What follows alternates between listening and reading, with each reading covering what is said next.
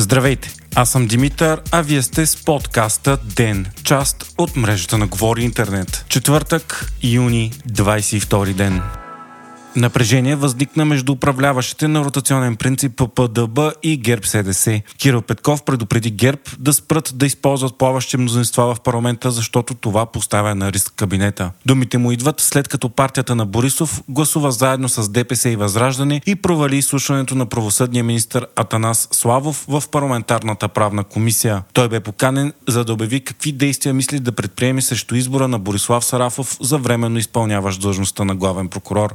Освен това, ГЕРБ приеха и своят вариант на закона за антикорупционната комисия, който не бе съгласуван с ППДБ. Петков каза, че по този начин излиза, че от продължаваме промяната Демократична България са отпред като смокинов лист, а ГЕРБ са отзад за важните неща и си ги прокарват с други мнозинства. Бойко Борисов пък отговори задочно, че техните закони били по-добри и за това събирали мнозинство и ако искат да гласуват двете коалиции заедно да направят обща управляваща коалиция, каквато сега няма. Борисов изтък изтъкна и че от ППДБ са отказали такава коалиция, поискали са и са получили подкрепата на ГЕРБ за правителство и са назначили сами министри, премьер и всичко след няколко дни безпредседентно издирване на подводницата Титан, което е водеща световна новина заради радкостта и зрителския интерес на подобни събития, спасителната акция на път да приключи. Вече се смята, че кислородните запаси са свършили и дори първоначално пасажирите да са оцелели, те вече нямат въздух. Подводницата изчезна в неделя, след като загуби контакт с кораба Майка около час и половина след гмуркането си. Тя разполага с максимум 96 часа кислород, които са изтекли днес. Малката експериментална и частна подводница Титан е направена да може да се гмурка до 4 км дълбочина, където налягането е огромно. Подводницата е с размерите на миниван, а в нея два се побират в пълна клаустрофобия 5 души, които са плътно залепени един от друг, не могат да се изправят или дори коленичат.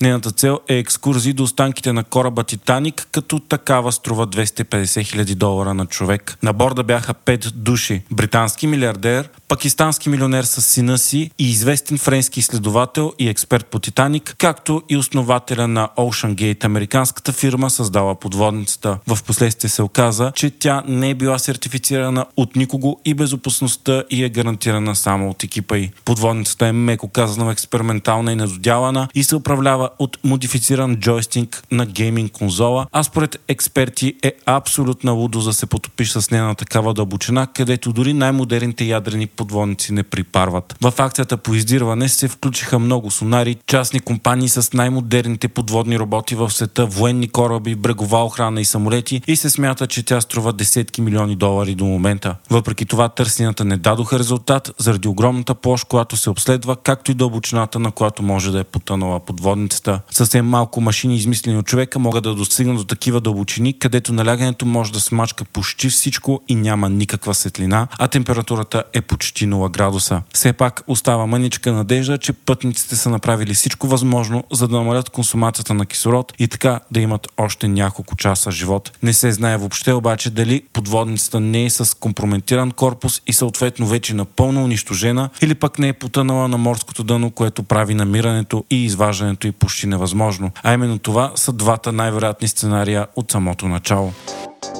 Репортери без граници призоваха парламента да отхвърли законови промени, които биха ограничили достъпа до обществена информация. Предложенията бяха изготвени от деветима депутати на ГЕРБ и предстои да бъдат гласувани в парламента. Сред предложенията е всеки подаващ заявление по закона за достъп до обществена информация да се идентифицира с ЕГН. Освен това се предлага желаящите да получат достъп до информация да са задължени да показват правен интерес или членство в местна общност. Това би ограничило работата на много журналисти журналисти, занимаващи се с данни, да разследват съмнения за корупция, търговия с влияние, нагласени обществени поръчки и много други. Европейският съвет постигна съгласие за 11-я пакет санкции срещу Русия. Този път той ще бъде насочен срещу 70 физически и 30 юридически лица, които помагат на Русия да заобикаля вече наложените санкции. Освен това се забраняват на руски тирове да влизат в Европейския съюз. Основната идея обаче е да се ограничи Москва да получава забранени технологии от Европейския съюз чрез трети държави посредници. Вие слушахте подкаста Ден, част от мрежата на Говори Интернет. Епизодът подготвих аз, Димитър Панайотов, а аудиомонтажът направи Антон Велев.